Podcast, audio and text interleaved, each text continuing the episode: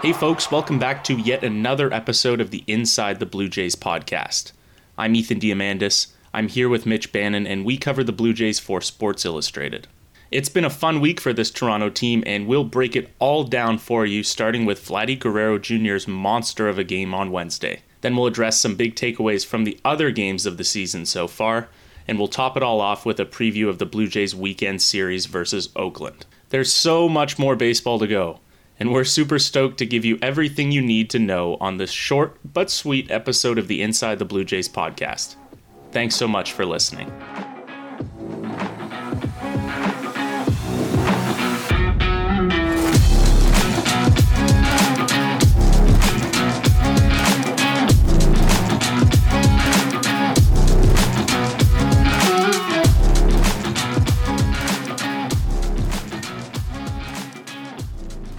All right, Ethan, I'm going to put you on the spot here. Will Vlad Guerrero Jr. hit 60 home runs this season?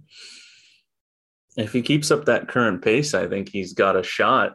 Um, but no, I, I don't. If he didn't hit 60 home runs last year, he's not going to do it this year. I mean, when was the last time someone hit 60 home runs? Like Mark McGwire, something yeah. somewhere back then. I don't think Stanton's ever done it. So yeah, when everyone was putting needles in their butts, that's the last time someone did it. So, I mean, Vlad has that that superstar ability, but I wouldn't hold out for 60.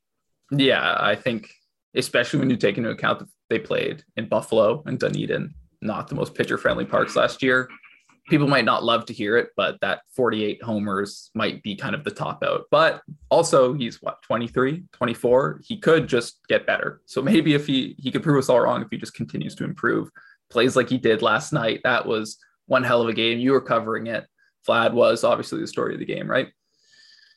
Uh, no, actually, no, it was it was Vlad, of course. Um, yeah, man, he was he was phenomenal from the very first inning, and uh, started off with that like wall scraping home run off Gerrit Cole. Uh, that looked like Hicks actually had it and then knocked it over the fence. But hey, you take him how you can get him, and then you know it was just the tip of the iceberg. He got better and better. Um, his second home run which is probably the one that people were most surprised by, was a 98 mile an hour fastball from Cole. You know, if I had just had his hands stepped on recently on defense, he went into the dugout, got it taped up, uh, came back. And so Cole was smart in that I, I, thought that was smart by him to go right at his hands, right? Go hard in, see if you can jam him. Um, but Vlad got the barrel around and he smoked it. Um, I think I can't remember. I think that one was 420 something. I could be wrong. Uh, that was really impressive. And then of course he added one more against a pretty elite setup guy in Jonathan Loaisiga um, to kind of seal the deal on what was a an exciting ball game, but you know another solid Blue Jays win. Do you think uh, Bo Bichette got a talking to in the dugout from Vlad after that ninth inning to not give Vlad one more at bat to get the fourth homer? Yeah, I don't know. I, I I think it was nice to see that he had a clean four for four. Um, so you know, who knows? Four for five doesn't quite have that ring, um, but um, you know, he also added a double, and then that was that was pretty uh, interesting because you saw Gerrit Cole give him the uh, the old tip of the cap, like I've tried everything to get you out, and I just cannot do it. Um, and afterwards, Cole said something to the extent of, you know, if if you had a cap, you'd tip it too. Like Vlad was not just extraordinary um, from the Blue Jays side. I think everyone in, in around the game, not even just on the Yankees, recognized you know how exceptional that effort was. Yeah, I think it's we saw it once last year. He had a three home run game with a couple against Max Scherzer, and now he's got one against Gerrit Cole. He's not going in against BP fastball guys and just launching nukes. He's doing this against the best pitchers in baseball and has clearly established himself as one of the best hitters in baseball. And we saw it wasn't even the biggest home run he didn't hit of the first week. There was that one against mm-hmm. Texas, which I think was his longest home run ever. That can kind of lead us into the first couple games we've seen. I think we are seven games into the season, six games into the season. I'm sorry, they're yeah. four and two right now mm-hmm. as we talk. Uh, what is kind of your takeaway from this first six games, these first couple series? Yeah, I think it's about you know everything's on track. I think record wise, you know, you'd expect Toronto to maybe drop a letdown game against Texas, which they kind of did uh, in that Sunday game.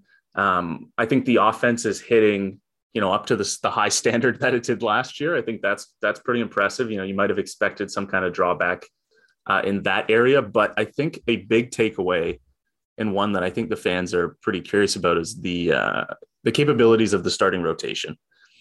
You know, there a lot was made in the offseason about the upgrades that Toronto made to its rotation. Uh, and I think you and I both agreed that the rotation would be a strength of the team this year. And that just hasn't been the case to start. Um, you know, it, it, began on day one when Jose Berrios only got one out uh, on opening night. Obviously, that game uh, was one of the craziest opening days in, in history. Toronto raged all the way back, but uh, you know, getting getting only one out from your starter on the first game of the year on a shortened spring training, you know, asking the bullpen to cover all those innings uh, is tough. And so, you know, and then on Sunday, Gausman was all right. You know, he worked five, right? Mm-hmm. Five innings, five three earned runs. Yeah, just you know, I would say a very average start. Yeah, he was all right. And then Ryu was good through three on Sunday, and then he got absolutely torched. And you know, that'll be something to follow because that's kind of what was happening to Ryu at the end of last season. Um, so on back, you know, circling full circle, you know, we saw Kikuchi, he wasn't great. Um, but I think the bigger takeaway from from Wednesday's game um, was that Jose looked better. Jose Berrios went five innings. Uh, he gave up back-to-back home runs. He kind of third time through the order fell apart a little bit. Um, so I think the rotation is something to, to, keep watching pretty closely. Alek Manoah was, you know, phenomenal. He had the best start out of anyone uh, so far. But um, you know, going going ahead into the series, um, finishing the Yankee series, going to Oakland. We'll talk about that a little bit later. But I think the rotation is definitely something to keep an eye on. Yeah, I think we we saw the ceiling of the rotation. If Alek Manoah is going to be your fourth starter and go out there and give you six shutout innings, that's a pretty damn good rotation. But we also saw the fact that these guys are playing against really good teams. I think Texas's lineup is a lot better than people even thought it could be. I think those are some tough matchups to draw. Clearly, Berrios may not have said it, but there was some nerves there. Obviously, opening day start, opening first opening day start after signing a huge contract extension. Uh, I, am sure there was some nerves, and then especially when it starts to fall apart on you like that, it can it can easily slide. But I think we know exactly what Berrios and Gausman are going to be. I think at very worst, these guys are like high threes ERAs pitchers. They're not going to be guys who have blowups like that often. Uh, so I think you can have confidence in that. The turning points are going to be, as we've talked about before, Ryu and Kikuchi. Uh, I think that they can rebound from their kind of tough outings. They can give five, six innings against and really dominate kind of lower competition. They're going to have bad days against the Yankees. Really mm-hmm. good pitchers are going to have bad days against the Yankees, uh, but they got to rebound against teams like Oakland and uh, some of these teams coming up for the Jays. Yeah, I think it's a, a matter of like making the most of those makeup games, sort of like guys like Ryu, left-handers with you know some hard contact issues, they're inevitably going to have blowups. Um, I think it's about making back those ERA points in starts against Baltimore, against Oakland, uh, uh, teams of that nature. So I think that'll be something to watch uh, going forward. But um, another big takeaway from Wednesday's game was that uh, Teoscar Hernandez left with uh, what looked like a pretty significant um, side injury. The team called it left side discomfort. I think that's code for oblique as far as we go. I think that's exactly what they called Danny Jansen's injury that 24 hours later also turned out to be an oblique. We haven't heard back on Teoscar. I'm sure when you're listening to this, you will know when one way or the other. Yeah. But it's yeah, it, the season is on track for the Blue Jays, except for kind of the injury bug. Mm-hmm. Losing Danny Jansen after that hot start hurts losing Teoscar Hernandez potentially for some time will hurt. Uh, how do you think they'll fill these roles? Yeah, I think, uh, you know, before we talk about Teoscar's role in the cleanup spot in Toronto's lineup, which is important, but Toronto's lineup is deep enough to make up some of those, you know, minor, you know, order adjustments. I think it comes more with making up his production in the outfield. And Toronto has emphasized, um, you know, revamping its outfield a little bit. Obviously, getting Raimel Tapia for Randall Grichuk, who Grichuk was trending on Twitter when when Teoscar was injuring or was uh, was was leaving with injury rather. Um, and I think that's a bit ironic given how um, the fans seem to perceive Grichuk during his time in Toronto. But um, yeah, it's gonna be it's gonna be a mishmash of guys. I think we're gonna see Tapia become a regular player in this lineup. He's kind of been like a semi-regular guy to this point. I think Bradley Zimmer now gets a more significant role. He entered the game for Teoscar, um, I believe, in the seventh inning, and he pushed. He entered in center field, pushed Springer over to right field. Um, yeah, so Zimmer's going to be a guy that's going to get more reps. I'm very intrigued by his skill set. You know, he's kind of high power, high swing and miss, incredible speed, incredible defense. You know, all the makings of a high draft pick, which he was. Hasn't been able to put it all together. So interested to see what he does. Um, but Mitch, there's another guy who hasn't had a lot of at bats this year that could very well uh, play into this situation as well. Yeah, I think we've seen Cavan Biggio go to right field a lot. Uh, and I think he'll be doing that a lot, especially because you mentioned Tapia and you mentioned uh, the other outfield options like Zimmer. They're both left handed. Biggio also left handed, but they're going to have to figure out how they want to navigate the outfield if Hernandez is out for a little bit against left handed pitchers. One of those bats, those Southpaw bats, is going to have to be in the lineup. And I think Biggio's probably the guy you want. Uh, you'd run out the Gurriel, Springer, Biggio outfield because I think Cavan has had years where he's a little bit better against lefty pitching. Last year was not one of those years, but last year really nothing went right for Biggio. So I think it'll be an interesting chance for him to get some run with how well Santiago Espinal's playing. Uh, one door kind of closes for Cavan on that everyday second base role if Espinal's going to run away, run away with it. But another one is opened here with the potential Hernandez injury. Mm-hmm. And yeah, I mean, I definitely get the feeling that Toronto likes Espinal better at second base. I mean, he's now getting starts against you know right-handed pitchers, which we didn't even think was going to happen. Um, I mean, hats off to Espinal. He's done everything possible, you know, in his power to to to hold on to that spot. He's shown that he he's put on the muscle. He's swinging the bat, you know, a, a lot harder. He's hitting it harder. You know, he's driving those fastballs that uh, he can take advantage of. Um, the outfield's a little bit of a mess, but I think the bigger mess, honestly, is behind the plate. Right, with Jansen gone, you know, Toronto it's my opinion that I think Toronto needs to let Kirk run a little bit longer with his with his back to back outings. I think you know you have to have that faith in a guy to run him out on back to back days. Um, but you know now Toronto has a an interesting mix of three different catchers on the roster. Um, they have Kirk, of course. They have Tyler Heineman, who they called up. He was kind of on that taxi squad. Zach Collins, who um, hasn't done much to you know give anyone faith with his ability at the plate. He's struck out quite a bit. Um, I think that's interesting, and of course, with all this um, all this controversy behind the plate, fans are clamoring for none other than Gabriel Moreno, who's just getting you know his feet under him in AAA. But you know, Mitch, in a normal year, let's say Moreno doesn't have these visa issues getting into spring training. You know, let's say he's fully built up from a hitter standpoint and a catcher standpoint do you think we see him on you know April 14th, April 15th if it's a normal year? Yeah, I think that's actually a really interesting hypothetical. I would say, as much as fans probably don't want to hear this, we wouldn't have seen Moreno until at least April 20th, even if this had happened and even if he had had 50 plate appearances in spring. That is about that uh, extra service time date, which MLB claimed they kind of got rid of with new rules in the CBA. They they definitely didn't. I, I think there's definitely still going to be service time manipulation. So so no, I don't think we would have seen Moreno this week uh, if he had gotten a full run in spring training.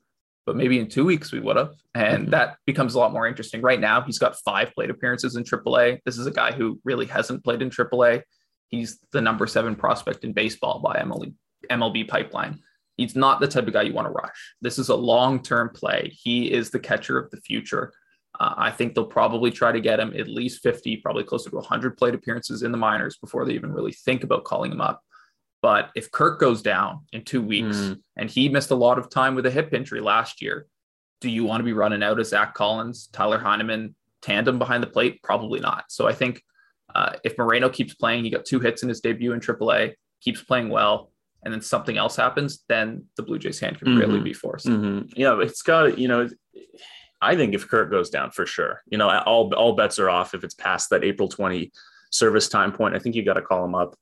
Um, Mitch, you got a chance to watch Moreno's performance in AAA in that opening game. Uh, what did you see from him? What did you like? Yeah, I think obviously a two singles off of former Blue Jays starter Aaron Sanchez. Kind of funny full circle moment there. But the thing I was more impressed with was the defense. In the bottom of the first inning, he had a towering fly ball. He kind of lost for a minute. He reached back, to the ump asking for a ball, not realizing that the ball was going to stay in play. And then he caught it with his eye. He ran back to the backstop, and made a slide and grab. It was a really nice catch. Probably would have been an easy catch if he had tracked the ball the whole time. But, uh, and then a batter later, two batters later, he gunned a guy out at second. It wasn't the greatest throw, it was a little left of the bag, but the arm strength was there that he beat him by so much that it was yeah. still an out. I think everyone always says with these top prospects, all of them can always hit and that you keep them in AAA to make sure the defense is there. Mm-hmm. So if mm. he keeps making those plays, there's going to be not a whole lot of questions with Moreno. Yeah, I like to see that. You know, we talk a lot about Moreno's like you know the loud contact that he makes, and that you know he's a guy that when you're facing the other way, you're watching BP, you know when he's hitting. But I like to see that you know he dropped some bloop singles in there. Right, he controlled the zone with his bat. Um, I think as a catcher, you know, it's a position that tends to be kind of a boomer bust, a power low average. Uh, it's nice to see someone kind of like uh, Moreno there, who you know can be a contact first guy. He's he's a small guy. He's not very big, um, but has that power. Kind of a little bit like Alejandro Kirk in the sense that you have you know good plate discipline, uh, good bat to ball skills. Um, I think that's interesting, but uh, unfortunately, I guess the uh, the Moreno AAA um, experiment will continue. Yeah, I think it will. I, if I was to guess, I would say post July. I would say around trade deadline. But if Danny Jansen comes back in a few weeks, as we're led to believe, maybe closer to a month, and looks like he did in those first couple opening series, where it's going to be Moreno's going to have a long time in AAA. But uh, they do continue to play baseball with or without Gabriel Moreno, with or without Danny Jansen. Uh, Oakland comes to town on Friday. It sounds like they're addressing kind of the rotation we discussed earlier. They're trying to give these guys a little more rest by starting Ross Stripling on Friday. Uh, I had a chance to talk to Ross after his first outing of the season, and we kind of knew that the six man rotation was a possibility. We knew that he would probably be the guy, especially with Nate Pearson coming back from mono, to spell starters. We didn't realize would happen this soon in the season, or at least I didn't realize it. Uh, but I was talking to him about his routine, how it changes, and it sounds like he's it doesn't sound like he has been the guy who's played this swingman role his entire career. He said he's the only one he's ever talked to who's gotten into his 30s, played a full major league career, and has always been a swingman. Usually guys fall one way or another. So he's very adept at kind of being this flexible, can pitch nine pitches, can pitch 90 pitches. I think we probably only see him for four or five innings on Friday. Then they go to the bullpen, which has performed well. But what else are you looking forward to in this Oakland series? Yeah, I guess it'll be interesting to see what Stripling, what we get out of him on Friday. Um, you know, he was a guy that started off last season quite dreadful, um, but really, you know, turned it around. He had an oblique injury that kind of messed up his season, but you know, he's going to be a guy that's going to be called on quite often. Like you said, that swingman role his whole life. He knows it. I think Toronto fans know that we can expect somewhere between now, uh, could I spitball, you know, five to seven starts maybe for Stripling. I'd say maybe um, even like topping out 12. That's yeah. put the over under at. Um, yeah. So he's going to make, he's going to make a lot of starts this year. Uh, another, and in four to five innings, I think sounds about right. Um, obviously they play, they play Oakland this weekend and the big story there, um, of course, it's Jackie Robinson Day. So um, that'll be interesting. There'll be lots of um, of different uh, storylines to follow. But Matt Chapman, of course, playing against his former team, um, he was uh, swapped to Toronto in a deal for Kevin Smith, uh, Kirby Snead, and uh, starting pitcher Zach Logue.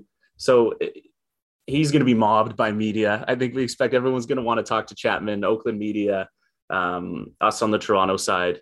Um, yeah, I think I think it'll be weird for Oakland fans and you know Oakland players to play against him, but uh, probably a challenge that they're looking forward to. I imagine. Yeah, I think it, Kevin Smith. You mentioned it's kind of funny. That's like both the third baseman for these teams were just on the other teams ten months ago. Uh, so that will be the big storyline. If Blue Jays fans are interested, Kevin Smith is playing basically every day third base for Oakland. He's started as we speak, four of the last six games at third base. Looks like he is splitting time with Sheldon Noyce, Noose, Noyce. I don't know how to pronounce his last name. I would say Noyce, but that's just my guess. We'll find out this weekend how it's pronounced. But yeah, I, I think Matt Chapman's a guy. He hit a ball really hard in that first Texas series. He hasn't looked super comfortable behind the plate yet. He had a little bit better contact skills in this New York series, but I think this is maybe a chance for him to kind of find himself. I think we saw, if my memory serves me correct, uh, correct uh, Marcus Semien really started getting hot in his return to Oakland last year. So maybe it's a similar facing the old team start to get hot moment for Matt Chapman. Yeah. Chapman's pretty easygoing, nice guy. He doesn't strike me as like the revenge game type of guy, uh, especially against Oakland, who, you know, I'm, I'm, sure he was probably a little bit happy to kind of get out of that situation. Um, yeah, he's swung and missed quite a bit so far this season. Like I think we knew that coming into coming into the season, seeing his profile from Oakland, seeing it up up close, it's a little, of course, um, a little different, a little bit more dramatic. Um, he hit that home run in Texas against Texas, rather. That was that was nice, and you know he drove in uh, a run uh, last night or Wednesday Wednesday night. Um, but he's going to have a better, he's going to have a, a greater opportunity with Teoscar down, right? We talked about who's going to fill this cleanup spot, who's going to move up in the order. I think we're going to see Lourdes Gurriel probably get some reps uh, out of the number four spot, but I think it's it's going to be Toronto's going to count on Matt Chapman to kind of fill some of that RBI, some of that extra base production that they got from Teoscar. Yeah, I think Kirk, Gurriel, Chapman, none of them have an, a slugging percentage over 400 right now. Obviously, the smallest of small sample sizes. These guys are good hitters. They'll become good hitters. But I, I do agree with Teoscar going down. Uh, if it's for any extended period of time, one of those guys is going to have to move into the cleanup spot. They'll all move up in the order and they're going to have to drive in Springer, Bichette, and Guerrero. Vlad's not going to hit a home run every single time he's up. He's going to get his share of doubles, his share of singles.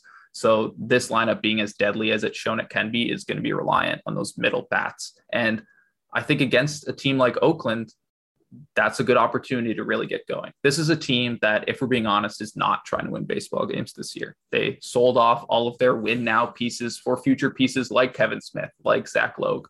Uh, so I think this is, we were discussing before we started recording here. This is a series Toronto probably wants to have, or maybe even has to have. I think you feel even more strongly about that than I do. Yeah, a little bit. I mean, you just think of a team like Toronto and and how how dominant they can be and, and what the expectations are for Toronto season, right? Like this is a team that is legitimately shooting to be a World Series contender. And now you're matched up against Oakland, who is like openly, openly not trying to win, trying to shed payroll. Um, I think they had signed like one major league free agent through um, through through spring training or something silly to, to that extent. Just Jed Lowrie, maybe. Um, I think the difference between good teams and great teams, and this is maybe a, a cliched uh, take, but I think it comes down to sweeping series against teams that you need to win. You need to beat these teams, right? There's there's really there was no excuse for Toronto, you know, dropping that last game to Texas. They had a big lead. You know, it's 162 games. Like things happen. I get it, um, but I think Toronto, you know, if they can learn from how they fell short one game last season uh, I think they need a sweep this weekend. And I think the urgency starts in April. I think that's something that Toronto missed last year when, you know, they got off to a, a so-so start. I think, you know, we saw them plenty of times they would, you know, dominate Baltimore for two out of three games of a series and then, you know, have one offensive stinker where, you know, they just they couldn't hit and, and Baltimore squeaked out a win. I think Toronto needs to set the tone this weekend. You know, they're at home. Um, you know they'll, they'll have Manoah going for one of these games, and he was he was super dominant last time. So I think this is you know an important weekend for Toronto to set the tone, and because the schedule gets much much more difficult. You know they play Houston twice, they play Boston twice uh, at the end of the month. So I think you got to make use of these games against Oakland. Yeah, I think going forward for the rest of this month, all of the series are kind of series that you would be open to splitting even going one and two because they're really good baseball teams. So against Texas and against Oakland, these are series you kind of have to have. And I know it is a little bit early to have the playoff picture talk, but with the new format, being one of those top two teams is huge in the American League this year. You skip out on that three, four, five, six, best two to three play. Mm-hmm. So if you're a wild card team or you are the third best American League division winner, you have to win two more playoff games than anybody else. So I think if this Jays team wants to be as good as people think they are, they got to be one of those top two teams. Mm-hmm. Yeah, I, I I see that argument, and but I also, you know, Mark Shapiro was very open about, you know, just you just got to get in. Yeah. Right. Like there's that there's that element of it too, but I think obviously the bar should be to avoid the those those extra playoff games, but.